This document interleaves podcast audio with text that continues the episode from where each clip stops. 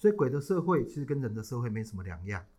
好，那我就说，那是不是现在我哪边修，我哪边修这些纸扎品？吼，是不是应该要烧 iPhone 啊，烧烧信用卡？他马上拿照片给我看，说现在早就有了，纸扎店真的都在做这种东西，还全套哦，连全配哦，全配，连什么座充、铝充都有。然后呢，也看到一大堆什么悠游卡、信用卡、一卡通，全部都有。那你要先把北捷烧掉，不然 你底下没有捷运公司啊。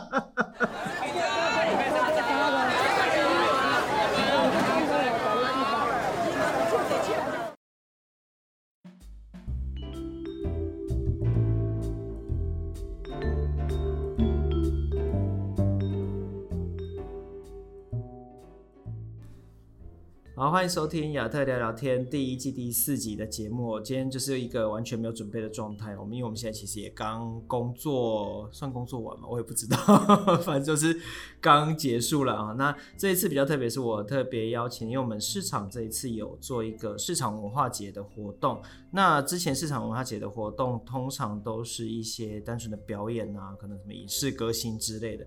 那这一次我们特特地哦结合了。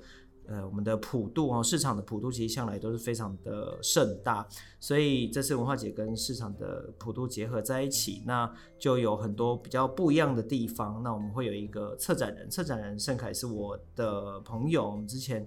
其实我们没有见过太多次面，嗯，但是我们每一次见面就是一聊都会聊很久，然后东扯西扯，然后我们的想法都很接近，所以有时候跟他聊天很有趣。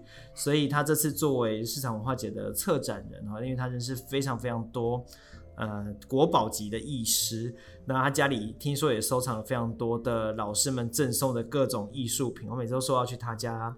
好好的参观一下，看不看 A 个几件回来了。那这次就请他来跟我们可以聊聊，看他这次做市场文化节一些比较有趣的地方，还有包含我们的呃在地的普渡文化，它到底是一个什么样的东西？啊现在的人其实在做普渡是比较少的嘛，嗯、大家越做都已经越简化了。对，那像我前几天去全联，还有看到。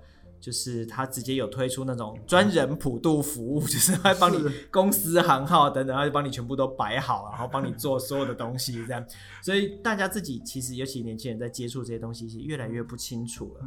那早期以前我在不同的地方看过不同的普渡的话时候，觉得非常的有趣哦。那真的是群魔乱舞的世界，不是奇形怪状而已。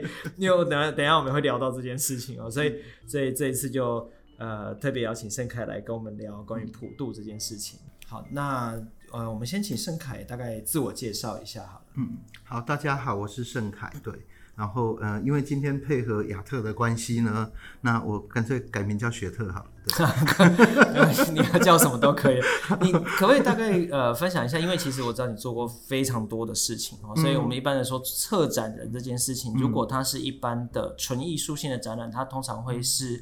可能比如说艺大出身，或者是学相关艺术领域的，嗯、但因为你本身我知道你念的其实不是艺术领域，嗯，那到最后要能够成为各种活动的企划啦、策展人等等，那、嗯、其实需要经历过非常多的累积经验的累积，然后你可能会遇到非常多特别的事情，然后认识非常多的在这方面的不管是人脉啦或者是资源，嗯、才能够把它整合去做这样的展览嘛，嗯，对，那所以我想知道说，譬如说你大概。比较大的类型，比如说你大概做过哪一些呃各式各样的可能展示展览啊，或者是相关的经历，跟你觉得最后会累积成你现在可以做策展人这样的的身份的。哦，好，其实策策展人讲好听就策展人嘛，那实际上策展人他是一个非常杂的工作。对，哦，那从怎么样去定主题，到怎么样去盘点文物，怎么样把东西弄到现场来，然后怎么去展示。或者是说，在展示的内容上面，你用什么样的手法去呈现？其实这个都是呃一连串必须要思考的问题。那我最早开始接触展览，是因为我曾经在童万节里面担任过创意研发组的组长，所以那时候的童万节的各个展览，我几乎都得参与。那从那个过程里面，嗯、其实我发现了一件事，就是说，不管你原本是学什么的，其实只要你有兴趣，都可以做展览。那展览最大的一个差异，跟我们一般工作最大的差异，就是你要先学会把分类做好。你只要会做分类，就会做展览了。分类的意思是什么呢？分类的意思就是说，什么样的东西应该摆在什么样的一个栏位里面，或摆在什么样一个位置里面。那所谓的分类，就是说我们做展览，其实大概会有两种不一样的差异。第一种的差异就是你是要做广度的，还是要做深度的。如果你要做广度的，那你可能就要去啊、呃、找来很多不同的素材，但是它都必须要一个相同的连接点，也就是我们讲的要用共同逻辑去串接。那如果呢你是要做深度的，那你可能只有一个点，但是那个点里面呢可能会有嗯许许多多不同阶段、不同程度的呈现，那。它就会让大家比较专心在单一个主题里面，就比较深入的，对，就会比较深入。所以你要做广度或做深度，这其实是你第一个必须决定的事情。那如果你是做广度，那你的分类可能就是程度上的分类啊，不是，对不起，广度是种类上的分类，嗯嗯，深度的话才是程度上的分类，层次的分分层这样是吗？呃，用层次可能也不是很恰当。所谓的程度上的分类，就是说你可以把它分成它是。入门级的东西，还是它是进阶级的东西，嗯、还是它是很顶级的东西？嗯，对，就是以深度来讲的话，那如果你要做广度的话，通常我们就直接会设定说，我这次进来全部都是要就是最顶级的东西，或者我这次为了让大家比较能看得懂，我都是只找初中阶的东西。那如果拉到我们今这次讲到这个市场化解或普渡这件事情，嗯、你觉得这次作为策展或者是企划的角色来说，嗯、你你比较认认定在它是走比较广度的还是深度的呈现？我坦白讲，嗯、呃，就一个长明文化的呈现来讲的话，其实它必须要是有一点点深度，嗯，但是在种类上面，我这一次就是希望它呃面向可以再广一点，不要只有澎湃包。嗯嗯，对，因为现在的普渡，大家几乎看到都是澎湃包。对，那我们希望超市买一买啊，对对对，就够了。哎呀，什么乖乖一瓜啦？哎，我们刚才所长还在讲说，一定要准备乖乖。啊，对。那可是对我来讲，就是说，其实这一次会参与这一个计划，最主要是希望说能够重现早期我们市场普渡的风华。嗯，对，早期的市场普渡其实很热闹，然后我们可能会看到有很多用各种器官。做出来的，用各种器官指的是什么器官？什么东西的器官？哦，比如说猪猪肚、牛肚啊、猪肠啊什么的，他们会去做成各种的造型。比如说，就会有人把一个猪肚做成一只小白兔啊，或者或者对对对对对对，或把更大的猪肚做成一只大猪公啊。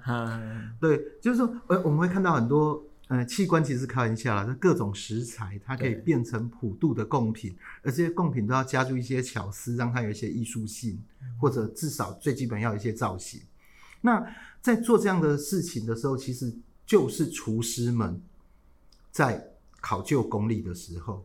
也就是我们俗称的“中破塞的变点为其”。哎，我之前有对有啊，我要插一下话，说我之前其实小时候我自己住的地方，嗯、因为那边有三山国王庙。嗯。但我们这边其实大部分有三山国王庙的的地方，我们知道就是有客家，客家聚落。对对，但是当然我们这边因为呃客家人的人数相对还是比较少，还是以漳州人为主，嗯、所以基本上那边你是不会听到任何客家话。可是它还是一个信仰圈的中心。对、嗯。那我小时候去他那边都是那间三山国王庙，都是每年的农历七月二十二。嗯，普渡。那以前去的时候，你真的会觉得那真的是群魔乱舞，非常可怕，人家到处香烟缭绕，绕，所以你看东西是一片雾雾的。对。可是里面会有布袋戏偶，眼睛在发光，头在转，然后他身体可能是咸菜堆出来的。我跟我说，然后我早几年还有看过，呃，把鸡打扮成姜太公的样子，还有戴斗笠，然后他那个翅膀拿着那个鱼竿，然后鱼竿拿出去，那个线绑的那个鱼比他还大不知道多少倍的。是是。就很多奇奇怪怪的东西。可是我后来到前两年，我有刻意的再去看一次。就已经完全没有这些东西，它就是很一般的，你就可以看到饼干啊、水果。可是以前那些很奇特的东西没有，那我就故意去问里面的人，所以为什么好像没有以前这些东西？然后说。嗯啊，因为以前他们其实都是请厨师中破塞请新的哦，所以大家要有点竞争的心态，就是我这一桌那一桌谁家厨师厉害。对，的确就你会感受得到那个每个人的想法都不一样，然后做那个冰雕都非常的漂亮。对，可是这些年我去看的时候，的确是都没有这些东西。后来我才知道说，哦，原来这些东西都是当时的所谓楼主讨给哈，他们去请中破塞来才有这个东西。那现在如果没有请了，其实真的就是大家一样集中在一起拜，可是就是你常看得到、买得到，对，澎湃包，你就会看到非常多卖的最好就是说的饼干组合，所以澎湃包。就我我那时候特别去看的时候，觉得很很失落，说哦，原来已经没有了。所以老实说，我这一次知道说做这个呃跟普渡做结合，做市场文化节的时候，其实蛮开心，说哦。慢慢的，我们又可以把一些东西拉回来，可能不见得跟以前的样子一模一样。我想时代还是会变，可是也许可以在里面看到不同的东西，某一种精神在一起，但不是说跟谁竞争啊，可是那个很用心在里面做一些大家可能过去没看过是哦，怎么可以搞成这样的那样子的的想法，我觉得还蛮我还蛮喜欢这件事情。其其实反过来，我想请教你一个问题，就是说你觉得一个习俗会慢慢的没落？比如说，哎、欸，我们常讲年味越来越淡了，嗯，过年越来越没感觉了，对啊，或者哎、欸，什么什么祭典或什么什么庙的大老爷大拜拜，越来越没那个味道了。那你觉得这样子的一个逐渐的萧条没落啊，渐趋式微的原因会是什么？你自己觉得？我觉得现在以过年来说，过年现在最有年味的地方在哪里？知道吗？就是。嗯那个过年期间的线上麻将，麻将这里面因为会有很多那个什么撒红包啊、金币、免费获得，努力摇手机，对对对对，哦，最最热闹就是玩线上麻将的时候。但的确，但我觉得一部分跟都市化的人口流动有很大的关系啦。因为大部分的工作生活其实呃，像我回到自己家乡的人，其实比例上，但呃，也许这几年有这样的趋势，可是。并不是这么高，大部分在工作的人还是会倾向到这边去。嗯、不过，一般到别的地方工作，嗯、过了年还是会回老家。回家，可是他们跟这个在地的连接其实相对是比较弱的。嗯、在在我自己或或许这是原因之一啊。嗯、但是经过我多年来的观察，嗯、我觉得最最大的原因是因为不知道为什么要这么做。而导致觉得不做也没关系，这是最主要的原因。呃、这这，这的确也是，因为很多仪式就是这样嘛。我们常常觉得说，老人家会觉得你卖萌他贼，因为我们以前最喜欢问为什么，可是你被问为什么，就是你卖萌他贼。对，你那两五黑波吃五卡车没放不了，你反正就是不要多问，做就对了。以前就是这样，最常另外一个最常被讲到就是。主卡照都写那，让勾勒都写那。好，你那你以前是这样，但是我为什么一定要照着做？因为我不懂你要干嘛。对，没错，没错。所以大家都是这样，所以就会变成不做也没关系。对，因为不知道它的重要性是什么。那嗯，从从这一点来看，其实尤其中原普渡更明显是这样子。嗯，对。那所以这一次会参与这个计划，我就很希望说，让大多数的人知道中原普渡的呃，它所要蕴含的意义是什么，然后这么做它。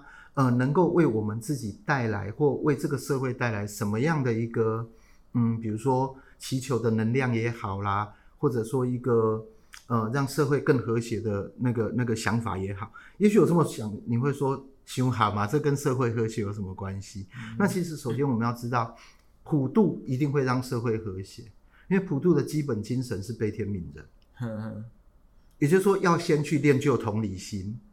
你才会觉得普渡是应该做的。那如果人人都有同理心，这个社会真的会变和谐。那我我我要去说明一下，为什么说他是一个悲天悯人。那嗯，亚特，你知道普渡的主要对象是谁？就是我们讲大士爷，或者是呃孤魂野鬼之类的嘛。嗯、哦，其实。光讲这样你就已经是错了。我们要普渡的对象只有老大公，就是你刚刚讲的孤魂野鬼。大四爷不是我们要普渡的对象。啊，负责放那个的，对对对。大四爷是我们请来维持秩序的，的那个。不是，他是他是维安部队。他是警察局局长。他对，就我所知，好像。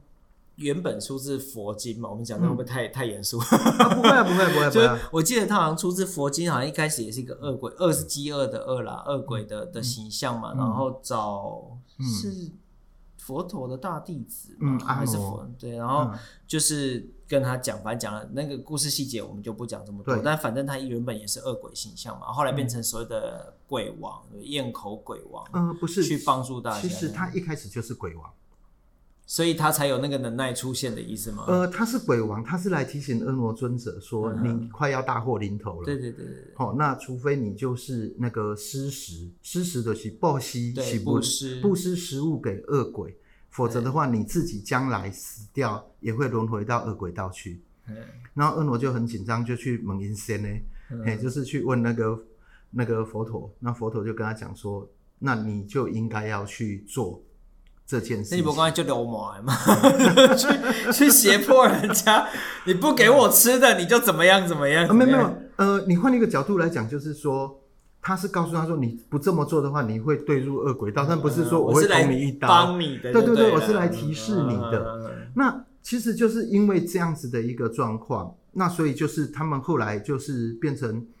呃，有了我们所谓的盂兰盆祭的盂兰盆会这样子的一个祭典。嗯嗯嗯。那可是呃倒过来的话，其实呃大士爷变成刚刚讲的维安部队，那个是已经就是流传入中土之后，嗯、对，跟道教做结合、哦。对，跟道教结合之后，那他们就是用一个以鬼治鬼的概念，嗯，就像鬼王钟馗的概念。呃，对对对，就是说啊，这些老头公如果吃一吃耍赖不走，从那个好吃鬼变成赖皮鬼的时候，那怎么办？那至少有那个警察局长会来处理一下，哦，所以他其实是一个维安。那就班上最吵的那个是风纪股长 的概念，不是？呃，也可以这么讲，但是他这个不是，他是变成说，我就找角头来治你。哦，已经不是最吵那一个，是最无告拉的那一个。嘿，你你你派我的各上头过来给你修理，大概是这样的一个概念，嗯、就这样来帮忙就对了。对，那所以所以呃，你刚才讲到说我们呃去普渡大士爷没有，我们没有普渡大士爷，嗯、我们是邀请大士爷。哦，但是普渡的对象确实是老大公们，所以我们这次还画了一个很可爱的大士爷、嗯。对对对对，帮他做一些形象准备。我再来。有排应该是明天或后天会有那个手机桌布，我给你看过手机桌布，我好像有给你看过吧？还是没有？嗯，目前没有，但是我我有看到它已经出现在你的座位上了。对对对对，然后就是会把它弄成这样，我觉得蛮可爱的，就开放给大家下载的。嗯哼，因为因为我们换一个角度来思考，就是说，其实中原普渡的对象刚才讲过是老达公，嗯，老达公为什么变成孤魂野鬼？嗯，好，那这个可能用最短的方式。来跟大家说明一下，那其实他们在祭拜对象就是等于台湾开拓史里面的这些呃烈士们，对，那大部分来的都是都是罗汉咖。因为早期的这个策政策是这样，就是五登刷公博登刷嘛，对，就是唐山过台湾只能男性过来，不能有女性。其实我要补充一下，其实整个清朝历史，不过因为这个一讲会讲太长，我只略提而已。就是清朝的态度比较微妙了，就是他会有几年开，几年不开。比如乾隆二十五年，他其实是有开放的，然后隔年他就说不行，不能带家眷来。就是他是那个那个是已经到乾隆了哦。对对。可是呃，你从康熙收回台湾到乾隆这中间。就隔了很长半，就将近半个世纪的时间哦。对对，这半个世纪是不能够，大部分是不行的，不能够有女性家眷，就是一起过来的。对，对，对。那所以就会变成造成两个结果，一个结果就是跟呃原住民通婚，嗯，另一个结果就是罗汉卡打光棍一辈子。对。那这些打光棍一辈子的第一个，他可能就没有后代替他，没有人祭拜，对，立牌位祭拜，这是第一种。第二种就是当时其实有很多，有的是直接在海里面就 say goodbye 了。嗯，对，乌水沟。嗯，对，过乌水沟其实没戏嘛，光点后面啊啊，其实出事情的很多。那再来一点就是，有的是因为跟原住民呃的争斗当中去世了，汉番冲突。对，那另另一个就是所谓张权械斗当中。嗯，哦，还有一个是民乱。民变，民乱民变就是包括我们讲的那个鸭母王朱一贵，对，或者是林爽文。民变嘛，对对对，朱一贵跟戴草春，对对对，就是他们这几个。我们要变历史课，我觉得好想要大概听一下我。总之就是对对对，太远一点，就是会造成你有很多人西伯狼白的啦。哦，那以前我们骂人最难听就是说你有西伯狼考西伯狼白，其实就是这个，是一个很悲惨的状状况，所以大家觉得啊，这件好可怜哦，怎么办？啊，就是农历七月，既然你们放暑假，就顺便请你们吃一顿，让你们换换新衣服啊，吃吃好吃的啊，快乐的过完暑假之后，乖乖的回去蹲苦窑啊。其实我们一般讲老打工啊，跟、嗯、呃，当然也许所谓追老妈或者是满面工，还有一、嗯、性别上也许不完全一样了，但是概念其实差不多的。是对，是。对，其实就是不分男女啦。所以老老公大概比较是一个完全的通称，我不管男性女性，因为我们刚才说最老骂什么其实是。那当然有些比较讲究，就会再跑出老短骂出来啊，在称呼上就会再跑出老短骂出来。那包括我们呃中元节祭拜用的花，嗯，鲜花，嗯嗯，为什么要用鸡冠花跟用那个呃银牙灰？对，就这两样。哈，为什么你知道吗？为什么？鸡冠花就是代表老大公，因为只有雄鸡才有鸡冠。啊，对，那银鸭灰，因为花一般用来形容女性，嗯，对。哎、欸，但是那样不是讲营养会，我们在骂人，那不是在骂人，那个是骂人的。但是啊、呃，营养会其实本身，比如说在在那个春春仔花里面，一春仔会来对营养会代表是团圆圆满。嗯、那女性的角色其实有一点就是在家族里面就是扮演要要事事都圆满的那个角色，谁跟谁不高兴，就是妈妈或者是阿嬷要出来处理调整这样子。嗯、所以在这种情况之下，呃，我们用那个鸡冠花就是代表邀请老大公，嗯、用银牙灰就代表邀请老大妈的意思。嗯、所以就是两种性别都有这样子。对对我记得好像银牙灰中文有另外一个名称叫百日红啊千日红。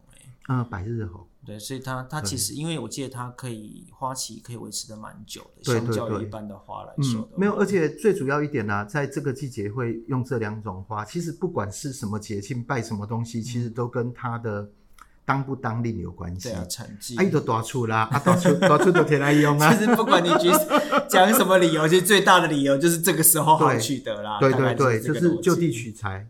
对，你刚才刚好讲到春暖花开，因为我们这次比较不一样，是过去一般你看那个普渡的时候，大概放的都是以食物为主嘛。我们刚才讲说很多很特别的食材，或是很特别的做法。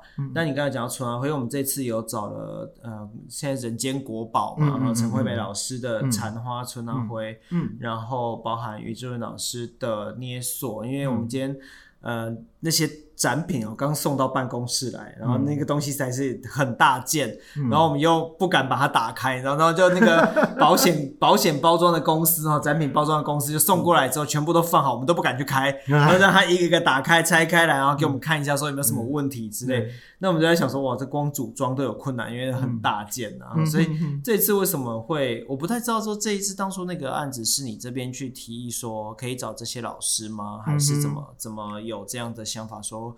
让这些所谓的工艺师哦，两个都已经算是大师级的工艺师，会进到展出这这个供桌，因为这是普渡，它其实也不是一般的展览，对，却摆在这个供桌上。那时候会怎么？为什么会有这样的想法？首先讲，大家可能会以为中原普渡没有春仔花啊，那就错了。其实中原普渡什么都什么都可以缺，就是纯阿灰不能缺。怎么说呢？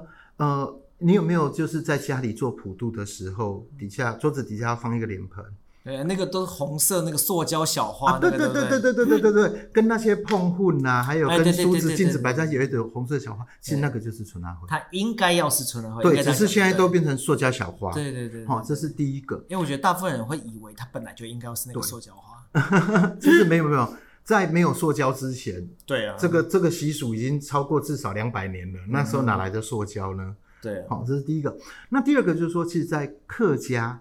哦，虽然你刚刚有讲过，我们这里这里都只剩下扶老客，嗯，好，没有真正的就是还过客家生活。对对对，但其实，在客家民族里面，嗯、他们每一每一家人，好，他们只要家里有神桌，一定有供花。嗯哼，为什么？因为它可以永保那个鲜鲜艳，所以它的供花用的就是春仔花、禅花这样。嗯，对，但是它就不叫春仔花了，因为春仔花是闽南的说法，嗯、客家的说法它就叫残花。嗯，嘿，因为呃，客家没有春仔花这一个这一个词，嗯，对他们就叫客家残花，就会有供花，也就是说，他们觉得用这种净搞钢哈纯手工的这样子的一个、嗯、一个工艺品，然后缠成花的样貌，是比买鲜花更有诚心。对，而且你可以撑很久。对，而且又是用丝线，是用最高级的材料来做的，所以他们的神案上面的供奉的都是客家禅花。现在感觉应该也少了。嗯很少很少，不容易找到。对啊，这这个就回到我们刚刚讲的嘛，就是要让大家知道为什么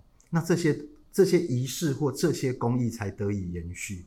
好、哦，那捏塑的部分，我为什么会找彩塑大师于志伦老师来？是因为其实在早期啊，民生比较困苦的时候，想要拜拜，想要场面大，可是我实在买不起那么多高贵食材，啊、那就会用。呃，捏面人，捏面人其实以前叫做煮碧昂啊，或麻吉昂啊，它是用糯米做的。对对。那就把它做成山珍海味。那以前的捏面人里面是不不含防腐剂的啊，就真的可以吃的。对，所有的颜色都是用我们讲的食用色素，所以它拜完之后还真的可以吃。好，就是用这些东西去捏塑成山珍海味。那后来随着年代久远，其实艺术是怎么发展来的？哈，呃，常常开玩笑说，那个先先够八道再够苦做。对啊。当大家民生富裕的时候，当然不是保暖思淫欲哈，不要乱想。我看你的表情有点怪。对，就是说，当你开始有余裕的时候，你就会希望把一些东西艺术化。嗯。也就是说，开始大家想要滋润心灵的时候，这一些嗯、呃、东西原本所谓的看身，身就是说代替生理，代替代表形类有的跨星，就开始慢慢演化成跨跨斗。嗯。也就是说，除了让老阿公吃以外，也要让老阿公看，嗯，边吃边观赏，很开心。是有一些视觉上的东西。那讲好听是这样，那实际上是已经开始这些这些呃工匠们或工艺工艺家们，就是开始在做变顶了，嗯，在平常面有一些竞争的感觉。对，所以就开始不是在捏什么鸡鸭鱼肉猪了。嗯，他就会开始可能就会捏一些神话人物的造型。那依我们好像床前故事一样，小时候听的床前故事最熟悉的那些人就会出现了。所以在捏面的里面，你可能最常看到的就是一些什么《封神榜》的人物啊。哦，八仙啊，《三国演义》啊，《水浒传》啊，甚至虎姑婆都会上桌。因为我刚才就有看到有我们这边有、嗯、这次来借来的展品就有八仙嘛，嗯、然后八仙过海，对，然后也有《三国志》的，对。然后我就刚才就在开玩笑说，哎、欸，这个八仙，因为它八仙其实每一尊都是可以拿起来的嘛。对。我说那个八仙要顾好，又没没顾好，八仙过海变八仙跳海就不好，都都掉下去。其实他为什么做都可以拿起来，你知道吗？嗯、因为原本那个于老师有一个巧思，嗯，他把每一位八仙的坐骑有。我我翻过来看一下，把它变成用篆刻的方式，是印在他的脚底下、屁股下面。对对，这这其实又是呃，就是艺术家的一个巧思啦。哈，对，反正 anyway 不管如何啦，就是说你会发现一件很有趣的事情，就是说大家开始在这上面开始去呃做一些竞争，然后就开始呃就会出很多千奇百怪的招数。好啊，弄得好的就是很漂亮啊，弄得不好就你刚刚讲群魔乱舞就会跑出来。哎、欸，可是我觉得很好玩哎，我那时候深山宫庙那个我其实很喜欢，我觉得超奇特。我然后我一直以为是你会发现其实很有创意啊，对对对。然后它会有一种，因为有如果你有一家弄了，其他家也会跟进，嗯、所以最后会变成一个他自己独特的特色，就是这一个普渡才会有。就是我们讲的变啊，比如，就等于他们在打擂台。对，嘿，比比看谁才是手艺最高明的。然后我以前以为是所有的普渡都有这个习惯，就是都会搞成这样子。嗯，大部分都会。然后后来才发现说，第一个是可能到我这个这个年代的人，已经我后来后期比较看到的普渡，已经都没有做成这样子。大家就是规规矩矩的啦，该拜什么拜什么。那更不用讲，再后来就是澎，我们刚才讲澎湃包那种那样的饼干类的东西。对。可是。我后来是发现说，原来不同地方的普渡，即使可能我们还是会有竞争，所以啊，我会摆很厉害的食材，很什么样。嗯、像我之前待在嘉义的时候，可能比如说民雄，他也有那个大士爷庙，对、嗯，然后他那边在做做酒建醮的时候，嗯、整个好几条路全部都封起来，那个也都很华丽、很夸张。对，可是他的整个风格跟我在看三山宫庙就完全不一样，他就相对反而比较。稳定低调一点，还没有那么张扬。可那个张扬，我觉得非常非常有趣，嗯、就很可惜，现在就没这个东西了。因为哈，这个有时候跟年代有关，还有跟民风有关。对，好，就是说民风淳朴的地方的做法，跟、嗯、呃比较呃好，我们把它讲比较不客气一点，它算城乡差距的一种，对。但是，但是我们那边三山国庙其实也是一个相对比较乡下一点的地方。民雄啊，反而是比较热闹，也许是因为它热闹了，也许就是人多，然后。大学生到那个，因为是念大学的时候在那边嘛，他好像几年才一次建醮，然后大学生都会去逛，因为整个像夜市一样密密麻麻。没有没有，你在讲的这个有一个最大差异哈，建教跟普渡是完全两码子事。嗯，呃，以前一但他们建教，大家在拜的时候不会，因为就不进不不做这样子的一种。没有没有，建教要看是几年的建教。那大概在我二十几岁的时候。呃，礁溪斜天庙六十年一次的大建醮，哦，那那个应该几乎整个礁溪市区都封封闭，然后你走到哪，不管认识不认识，都被拖进去吃。它是沿路流水席做大建醮，对，那你可能遇不到第二次，对，一家子要再遇到很 难。现在过几年了？对我来讲，呃，大概二十几年前嘛。二十几年前，对，所以我要运气够好才有办法遇得到。对对对，你都不一定遇得到，遇不到也不一定。那我算运气好了，我至少这辈子遇到过一次。他一甲子跟最近讲的什么日全食一样，对对对，日环食还是日全食？那个是日环食，对对对，什么一百多年跟六十年有什么不一样？就了不起就那一次。对啊，所以所以你你你讲的那个在规模上又会跟每年都做的普渡不一样。对，还是会不一样。嘿，就是说你那个。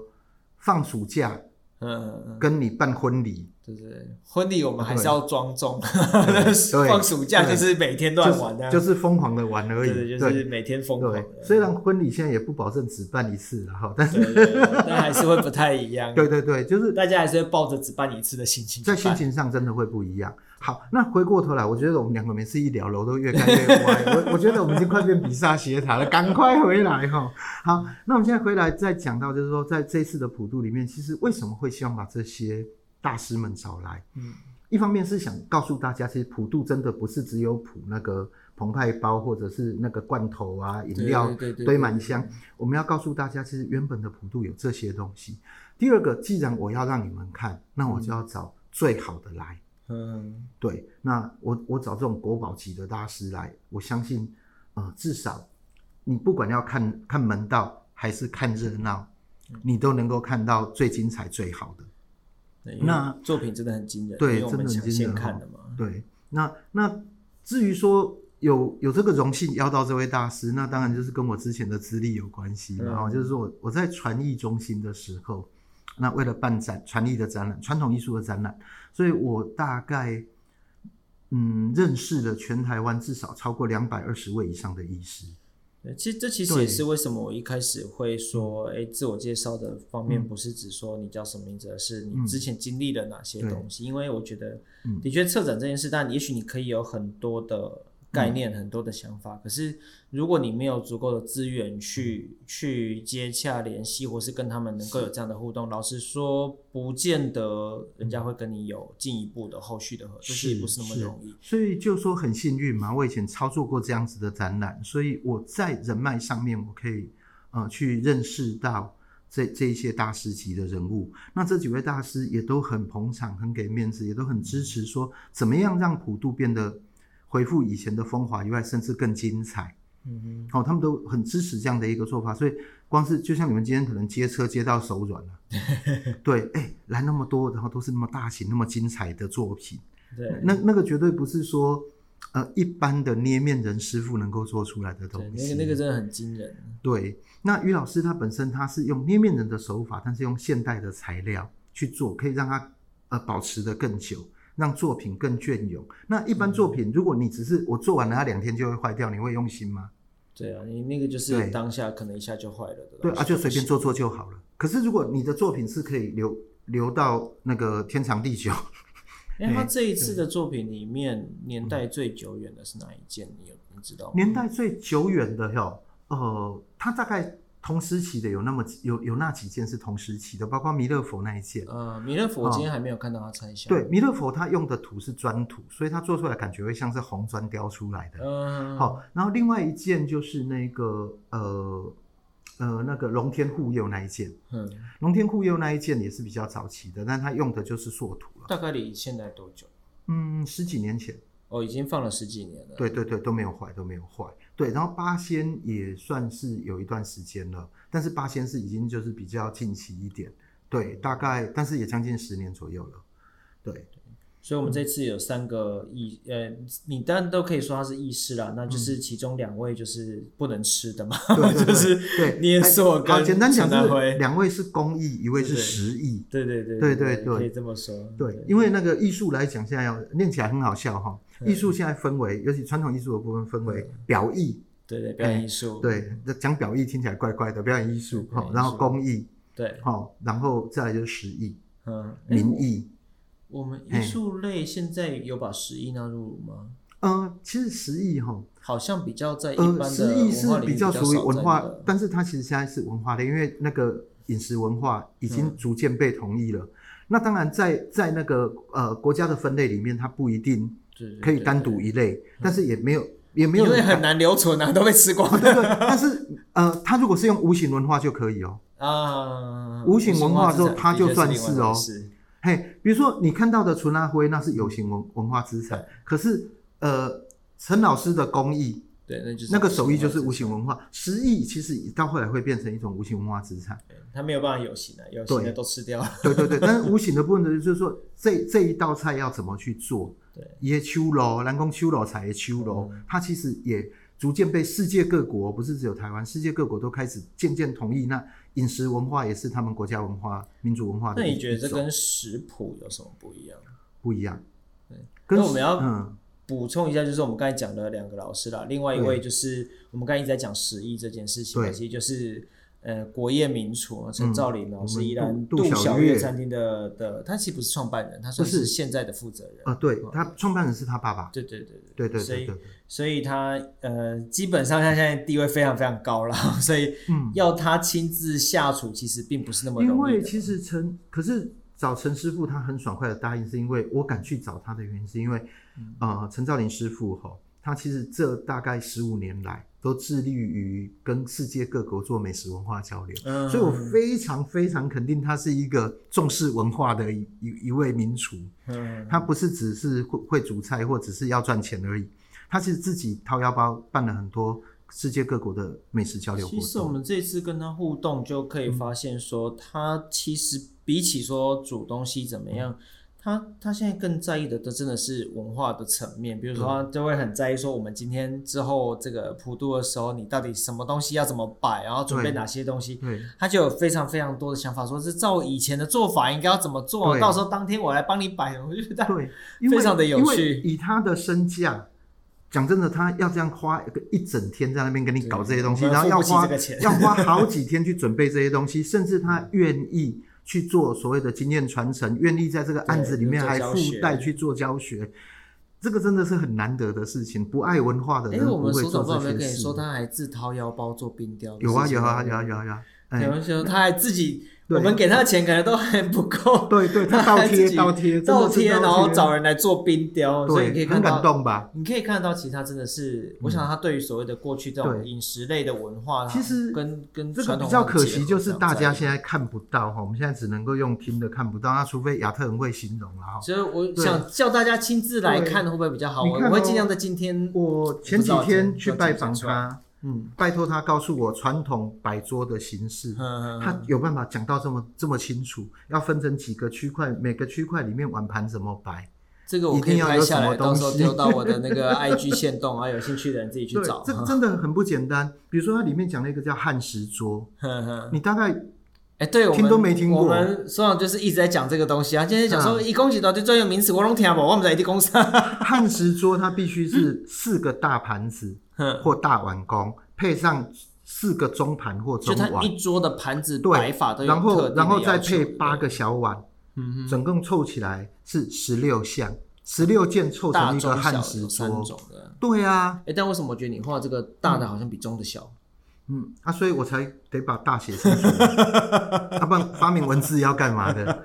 对，但是人家我在这边就有画好了，那边是他一边讲一边画，下次你去 来不及的。他说啊，边要买一坑博啊，然后这就画的比较大，他说丢哎，就就晕倒。所以所以他后来这边有在做一个全面的总整理，光是一个普渡要分七区。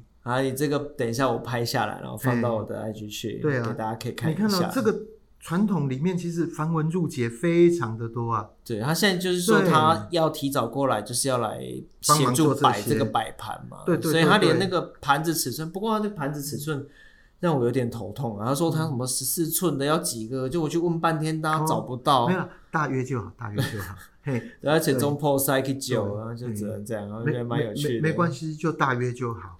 哦，就是大中小要差异要有出来。对对对，然后什么东西摆哪边，他们都是有规矩的。那我就是希望还原到最标准、最原始的宜兰普渡形式，各地的普渡都不一样。但是宜兰的普渡，陈老师说的绝对不会有错。为什么你知道吗？嗯。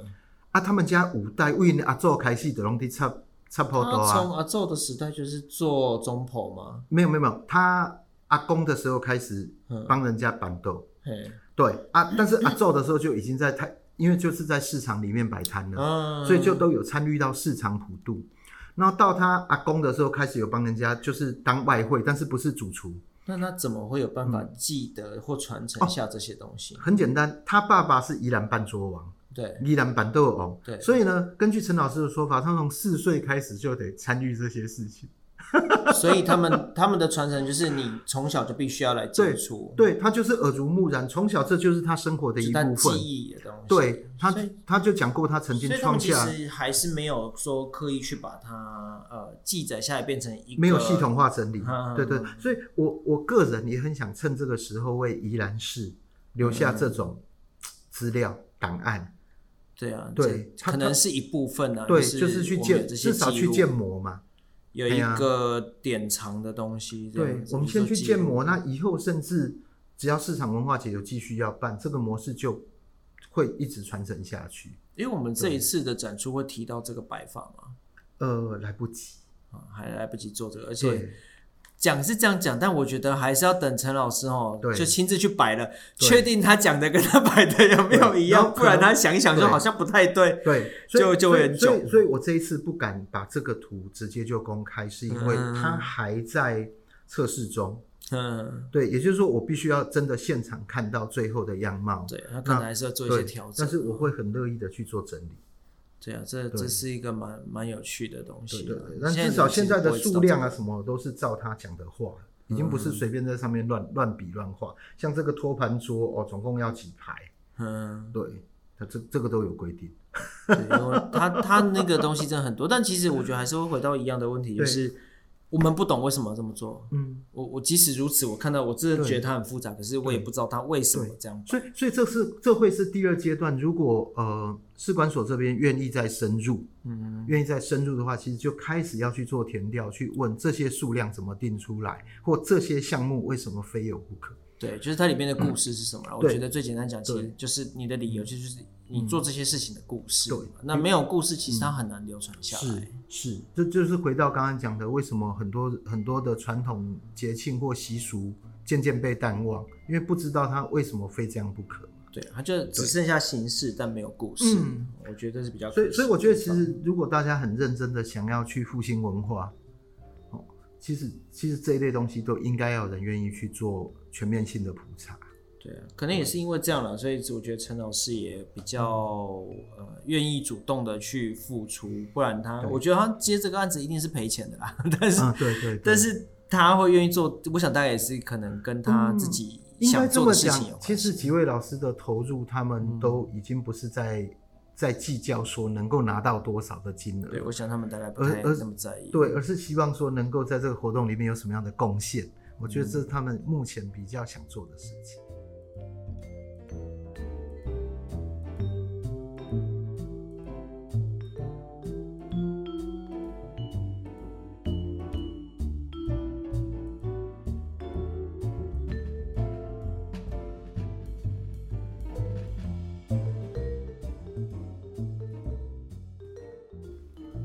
因为其实我本来有我之我今天早上有给你那个访纲嘛，然后就被嫌弃说怎么会写的这么这么僵硬，因为 太不像亚特的风格。对，但是因为就是身份的关系，有时候会重叠啦，所以我说写出来的东西比较僵化。嗯、那我们刚才一起在聊说，那我们再等一下谈什么东西？嗯，那其实我觉得大家最真的跟你生活其实是有相关的，可是我们通常会。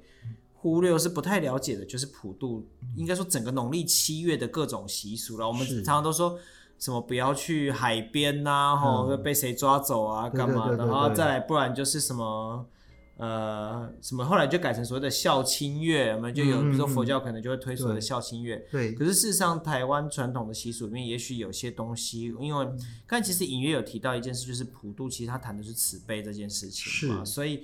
有很多概念，也许在这个过程它慢慢消失或是不见了，然后大家开始遭奸，于是就出现，比如说我们觉得可能农历七月很可怕哦，到处都是孤魂野鬼啊，或是或者是为了转移对这种所谓的孤魂野鬼的恐惧，又又会所谓的孝亲月这样的东西出来。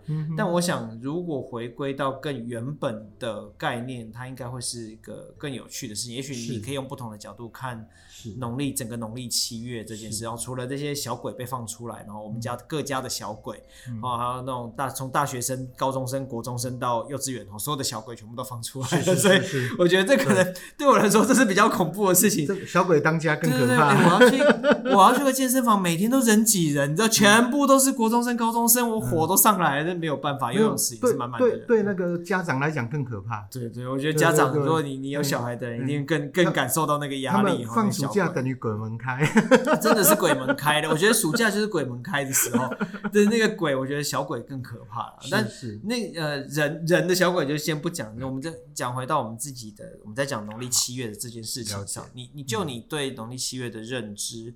包含过去的概念，尤其这一次，我知道你在做这个市场文化节跟普渡的时候，其实也做了蛮多的功课。是，所以你怎么你自己怎么去看农历七月这个东西？好，我我先讲，就我自己来讲，因为我的生日农历生日刚好就是七月半，所以从小我就被笑说我是饿死鬼投胎，吃了好吃不想走，赖着不走就投胎了。哦，我真的是七鬼半爱金呐，然后又属鸡，还好十二生肖没有属 鸭，对对对，变七鬼半啊。好，那嗯、呃，先这么讲哈。其实从小我对农历七月只有充满了恨。为什么？我哥哥的生日呢是可以吃蛋糕，我只能吃狗啊。狗啊也不是因为以前 没有所谓的那个呃蛋糕店。对对对，那以前的蛋糕都是这些糕饼铺顺便做，可是到了农历七月，没有人有空做蛋糕，所以我只能吃狗啊。那你去想象，国外在上面插一支蜡烛能看吗？是，我觉得好吃度还是有点不太一样。我个人没有特别爱吃格瓦，所以我就充满了恨。然后呢，人家吃蛋糕，我只能国外配鸡屁股。你现在有没有每年生日都买个十四寸的蛋糕？没有没有没有，后来也习惯了，就不想吃蛋糕了。嗯，但是也不会想吃格啊这样子。好，那再来就是说，从小就会被讲啊，不能去水边玩，会被抓交替。对对对。哦，什么晚上不能在外面撒尿吹口哨，哦，会会引好兄弟过来。好，诸如此类的一大堆的传说，然后呢，我就觉得很奇怪，为什么那个汉文化里面的每个鬼一定都要披头散发，然后穿着白衣服，会对，然后飘来飘去，要带着绿色的光，反正呢，大家对于农历都是一种阴森的感觉，对，然后充满了恐惧。可是呢，我这一次我特别为了办这个活动，我除了自己收集资料以外，嗯，我去找了我们台湾的民俗界的权威、民俗专家，我们的林茂贤老师。呃，林茂贤老师，对，茂贤老师就跟我讲说啊，林杰哀哈，就是拢知其知其然，不知其所以然，所以你弄欧北共欧北白哈。对，那其实茂贤老师给我一个概念，非常的好，我觉得真的是可以跟大家分享。他说，人的社会怎么样，鬼的社会就怎么样，嗯、因为鬼都是人变的。哎，对，所以鬼的社会其实跟人的社会没什么两样。好。那我就说，那是不是现在我哪边修，我哪边修这些纸扎品吼，是不是应该要烧 iPhone 啊，烧烧信用卡啊？他马上拿照片给我看，说现在早就有了，纸扎店真的都在做这种东西，还全套哦，连全配哦，全配，连什么做充、铝充都有。然后呢，也看到一大堆什么悠游卡、信用卡、一卡通，全部都有。那你要先把北捷烧掉，不然地底下没有捷运公司啊。对，把捷运公司都烧下去才有用，啊。对对对对，啊，所以就是没有，反正那个冒险老师的意思就是说，其实人的社会是用什么样的模式来进行，鬼的社会就会跟着与时俱进。嗯、哦，这是第一个点。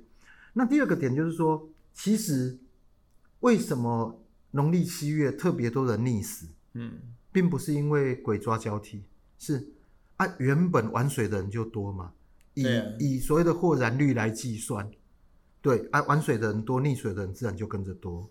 这其实就是一种研究偏差了。我们我们之前在学的时候，其实常常会有这样的一个举例，就是说，比如说，呃，夏天吃冰淇淋的人很多，夏天溺水的人很多，所以吃冰淇淋会导致溺水。然后其实这就是一种你把中间的变因给拿掉造成的偏差。对，没错，我觉得有点类似这个概念。对对对，就是这个概念。所以茂贤老师的意思就是说，其实我们要。我们真正在这个农历七月要发扬的是所谓的悲悯的精神，嗯、悲天悯人的精神。然后就是，呃，我们可以把那个畏惧变成敬畏，嗯，就是我们去尊敬他，但是不是就是毫无目的的去恐惧他。好、嗯，那所以呢，其实所有的整个七月份的仪式，其实都爱叫不来耶。嗯，好，比如说放水灯，为什么要放水灯？很多人把放水灯跟放天灯混在一起，放的越多就祈求越多，有没有？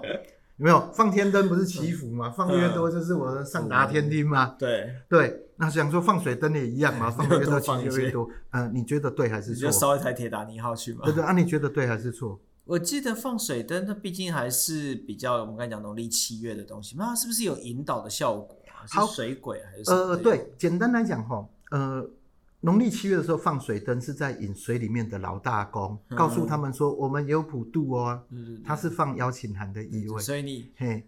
胡乱发英雄帖，就大家都来了。哎，来太多，准备太少啊！嗨呀，对，供不应求就会不舒服。对对。好，再来呢，招待不周。再来还要竖灯高。竖灯高就是把那个灯笼挂在竹竿上面，叫做竖灯高。是为了什么的？一样，不是不是，它就是陆地上的。那据说据说就是你只要放三尺高。就能够招来三里内的。你的三尺是九十公分，九十几公分。台尺台尺，嘿，台一台尺像几公？三十几公分。哎，对，所以就是大概将近一百公分。嗯，嘿，就大概九十九点九九九九九的那一个，因为它本来是三十三点三三嘛。对对对。对，那大约一百公分高就可以引来三里内的。那个那个老大公们，所以也不是说那个采撸管撸哈，对对对，我我我那一天全台湾都来了，我那天才跟市长开玩笑，市长说他第一次听到这样子，我们江市长说，第一次听到安尼，我们叫人办卡子才敢管他，哦，那可能新北市跟花莲的都来了，你如果放在一零一，可能周边国家的也都来了，对，他就开玩笑说，今年放水灯叫大家哈三个人共用一盏就好，不要乱放，配合疫情期间刚好应该要规模缩小，对对对对，这么多，然后就是。这就是放水灯，嗯，那放完水灯就开始做一般的普渡。嗯、那普渡其实有三种：公普、私普跟家普。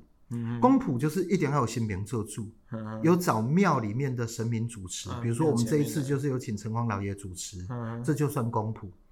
私普的话就是公司行号啦、市场啦、聚落啦，拜拜对，或社区啦，大家一起拜。可是因为没有神明做主，所以算私普。嗯、家普就是在自己家门口摆一摊，好。请人家来啊，这个就是家谱。我刚才不是讲那个全联吗？他们专营的就是这种私谱类型的，特别有标注我公司行号、社区什么都可以帮你准备好的那一种。那那可是要记住一件事哦，不管你怎么谱，都只能在门口谱，所以叫做拜门靠。对啊，为什么只能在门口谱？为什么？啊，别使请鬼入厝体啊！啊，你你不能在家请鬼入宅啊！你不能请鬼入宅啊！对，普渡的时候大家都会摆在门口。啊，不然就所有的老大公都在你家住了。门口吃一顿是可以啦。对对对，住家里就不方便。对啊，如果觉得环境还不错，赖着不走，那 B&B 啊，Airbnb 的概念。对，所以就不能够请鬼入厝体。对，所以只能拜门靠。你这摆在家里就是阴界 B&B 的概念。对对对。那如果你是属于拜阴神，能够摆家里的，这就得记住。嗯，因为它是跟你的土地共存的，对对对，本来就在本来就在这里的啊，外面的就不能随便找进来了。嗯嗯嗯，好，这是这是这是普渡。那以前的普渡，其实像我们现在市场的普渡是七月一号，农历七月一号。对，那其实以前普渡是每天都可以普。啊有有。永教炉呢，然后还办流水席。嗯，对。谁的生意好，谁的钱多，对，那谁就多多办一些，嗯，多准备一些。那后来那个就是一九五二年的时候。那政府就说：“哦，你们这样子太浪费了啊！为了节约拜拜，就要求大家统一一天来普就好。嗯，所以呃，有的地方就是依照政府的命令，就是中元节七月十五号普。哦、那我们市场这边后来大家定出来的是七月一号普。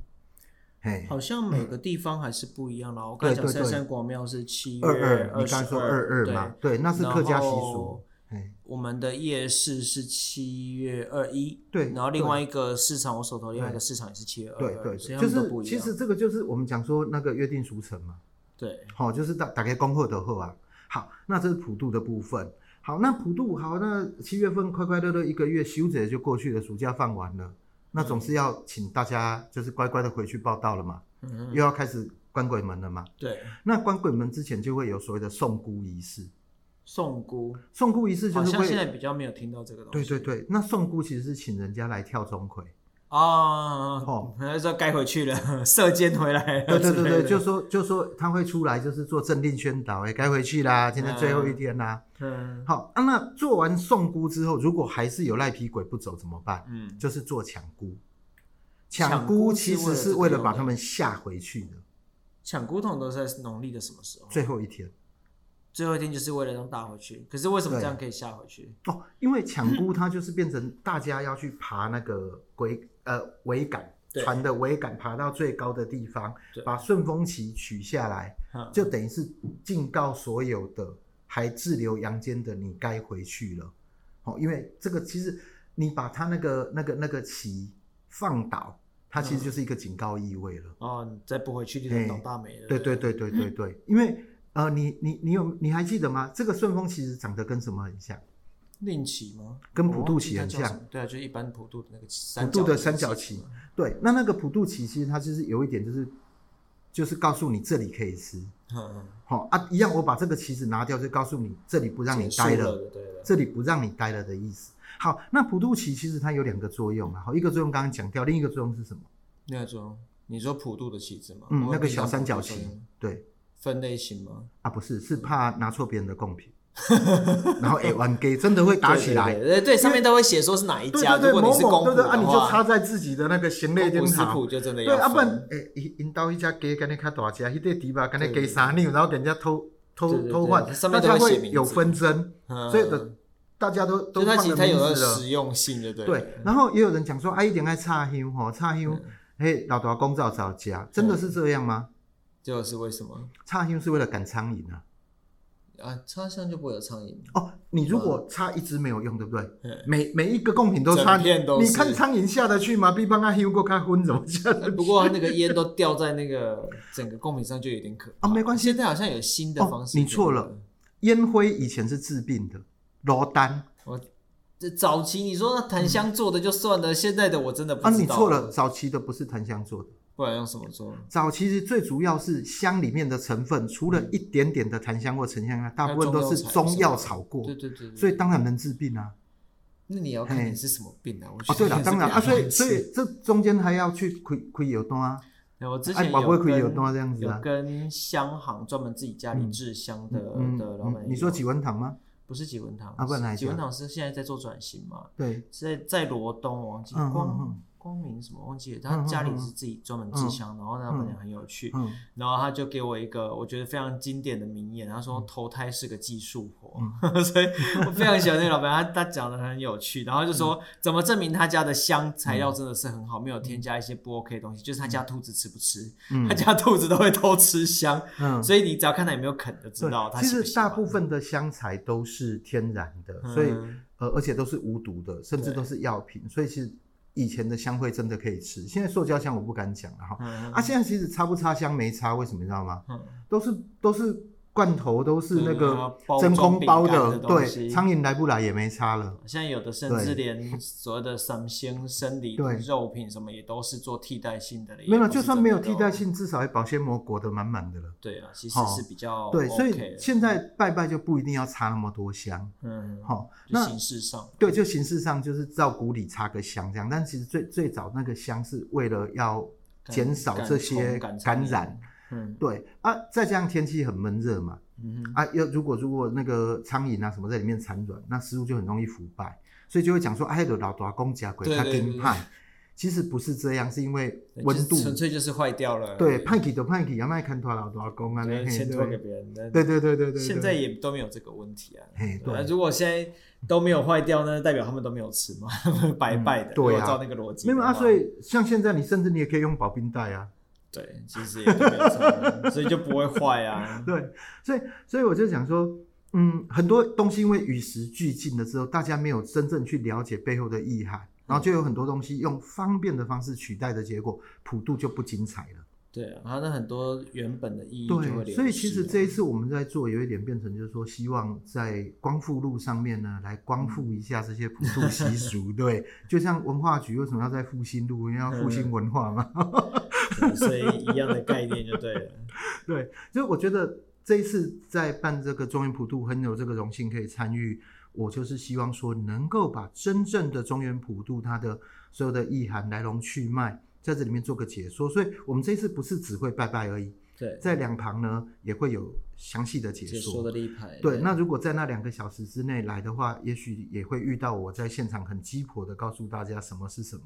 对，但是我不确定我什么时候会剪出来，所以说剪出来超过普渡的时间，嗯、大家就没有机会了。但如果有提早剪出来，反正就是对八月十九号，农历的七月一号，七月一号就是鬼门开那一天哈，嗯、晚上的六点半到八点半。对，在宜兰，如果你是宜兰人的话，然后、嗯、或是你刚好有到宜兰来的话，嗯、那一天在宜兰市光复路上会有很多热闹的东西啊，包含我们的普渡，然后有工艺大师的那个艺术品呢，真的非常的惊人。对，其实我今天有稍微拍几件，我拍花神庙，嗯，但是我还没有时间发到 Facebook 上去给给大家看啊，因为太忙。了。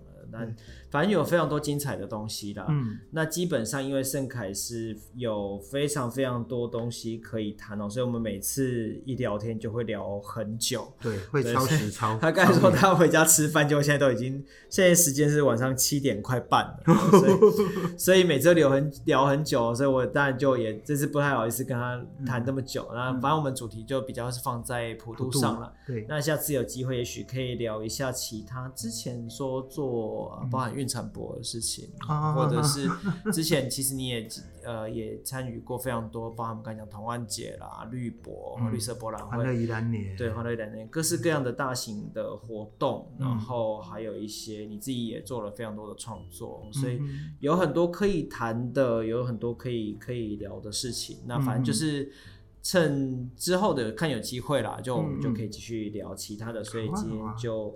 非常的感谢盛凯。那如果你们喜欢这个聊天过程，我想这次普谈普渡这件事情，其实大部分啊，大概在我们这个年纪的人比较没有那么清楚。对。那如果其实你对文化，或者是对这种比较很多在地的民俗，或者是它有很多有趣的事情，你有兴趣的话，其实呃，我觉得可以听到这样的内容是蛮有趣的，因为大概。嗯你一般即使你要问你爸妈、问爷爷奶奶，他们也说不出来说这到底为什么要这么做哈？因为赶快跟他让无皮膜吹哈。对对对。所以长辈是不会告诉你这些事情。但如果你对自己的生活，或是我们现在一直讲所谓台湾的主体性，或是在在地文化这件事，那你其实是必须要回头去了解这些过去的东西的。